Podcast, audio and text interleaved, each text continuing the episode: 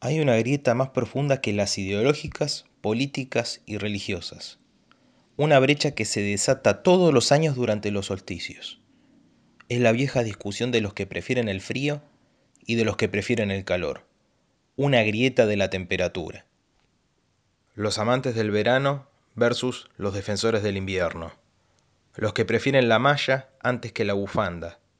Los que eligen la montaña antes que la playa esta dicotomía llevó incluso a que tuviéramos una división de los Juegos Olímpicos, los regulares y los de invierno, donde las estrellas son finlandeses que disparan con rifles mientras esquían o rusos que se pillan exhaustivamente un suelo congelado para que se deslice una piedra. El mundo alcanzó grados insospechados de incoherencia por culpa de esta antigua discusión. Por mi parte, tengo bien claro cuál es mi posición en este entredicho térmico. Mi preferencia es por el frío, que no significa que disfrute de estar tiritando o de nadar en un lago congelado como algún noruego loco. No, no, nada de eso. Prefiero el frío porque a menores temperaturas transpiro menos. Simple. Tengo menos gastos de antitranspirantes durante el invierno. Es un viejo trauma que arrastro desde los 12 o 13 años cuando un amigo levantó sus fosas nasales al aire y olfateó como un perro de la división antinarcóticos y me dijo, Che, tenés olor. Así comenzaba el círculo vicioso. Olor a transpiración, nervios, más transpiración, más olor. Esos años bajó mi participación en las clases del colegio porque no podía levantar los brazos. En los colectivos me caía constantemente porque no me podía sostener de los travesaños de arriba. Probé de todo, desodorante de bolilla, de barra, talco, jugo de limón, lo peor eran los desodorantes efectos secos que te dejaban irritadas las axilas. Hasta usé una crema antitranspirante que me dejó una textura de cartón en todas las remeras.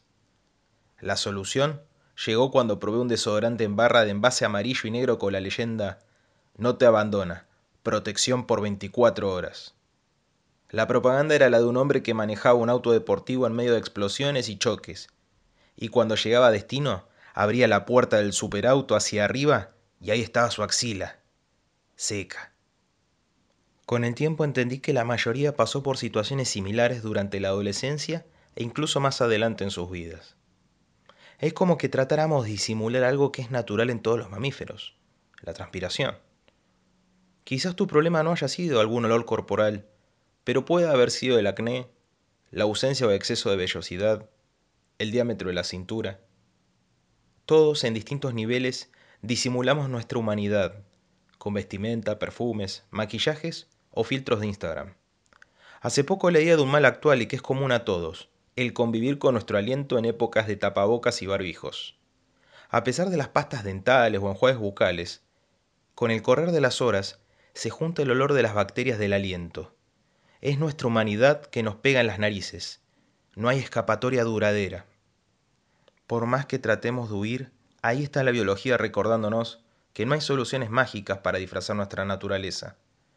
Todos son efectos placebos que nos hacen olvidar que en la vida real no hay Photoshop que alcance o crema base que tape todas nuestras protuberancias. Desde el comienzo de nuestra especie, cuando Dan y Eva fueron conscientes de su propia desnudez, hicieron lo que cualquier adolescente inseguro haría, ocultar su vergüenza. En esa época no había productos de belleza ni servicio de entrega inmediata así que tuvieron que optar por unas hojas que los cubrieran. Fue Dios, como cualquier padre preocupado, hizo lo que hacen hoy todas las madres por WhatsApp. Preguntar dónde estaban. El resto de la historia es conocida. La expulsión del jardín del Edén, los animales que murieron para que Adán y Eva tuvieran sus primeras vestimentas y no pasaran frío. La moda fue cruel desde el comienzo. Pero hay un Dios que renueva una promesa de generación en generación, con palabras mucho más antiguas y eternas que la promesa de protección de 24 horas de un antitranspirante. Yo estoy contigo, te protegeré por donde quiera que vayas, y te traeré de vuelta a esta tierra. No te abandonaré hasta cumplir con todo lo que te he prometido.